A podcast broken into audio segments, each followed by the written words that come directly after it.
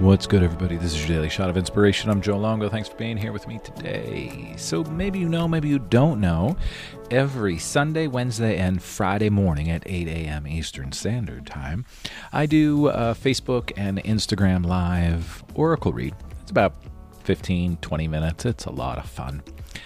You should come hang out some Sunday, Wednesday, or Friday, or all of the days. Either way, today's shot of inspiration is coming from some inspiration that came from the morning read today.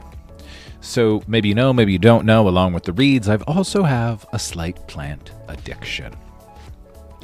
And I absolutely love it. And every day it seems like there are more and more plants in my living room and throughout my house. And the energy in my house has completely shifted and changed and the vibration is is is much higher and I'm so thankful.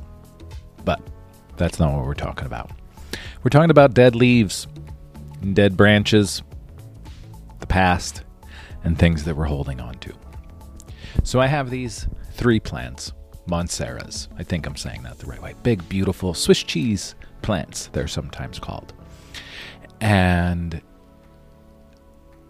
I got them all for a really good discount because I had brown leaves, ripped leaves. You know, maybe they were um, the misfit toys of the plant world.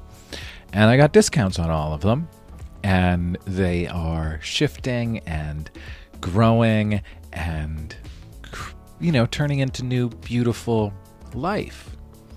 And one of them has a couple brown leaves. And I look at these brown leaves and I want to cut the leaves off, but I don't want to cut them off. I don't want to let them go because they're part of me, right? But every day I look at these leaves and every day I'm reminded that these brown leaves, even though they are part of me, because they are sick, because they're not in alignment with whatever they need to be in alignment with the water, the soil, anything that is giving them nutrients they're actually draining the life from the rest of the plant. So I can sit here and I can continue to look at these brown leaves and try to hold on to them and think, ah, but they're part of the plant. Or I can do what I did last week and cut one of them off.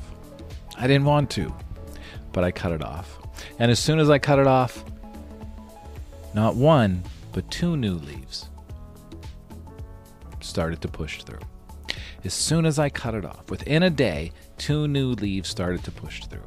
And now here I was sitting here thinking, oh, I don't want to let that go. It's part of the plant. I don't want to let it go. I'm holding on to it, thinking that I'm doing what is right by holding on to it.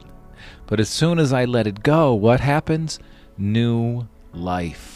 And that is exactly like our life. We walk around holding on to so much shit that is draining the life from us. But we can't let it go because it's part of our story, it's part of who we are, it's part of what we were told our whole lives. How do I let this go? I won't be the same. But when we do actually get the courage to cut off that dead leaf, to cut off that old story, new life will begin to grow within us as well. So may we all pay attention to the plants, pay attention to nature, and notice we have to let go of the things that have died, the things that are in our past, the things that are sucking the life out of us. We have to let it go. And in letting go, new life will form. Look to the plants my friends. Look to the plants. Thank you so much for being here with me today. Please like, share, subscribe, do all that good stuff. And if you would like to do some one on one coaching with me or have a private Oracle read, head to the website inspirecreatemanifest.com. Let's connect. That's it. That's all I got. Have a beautiful day, my friends.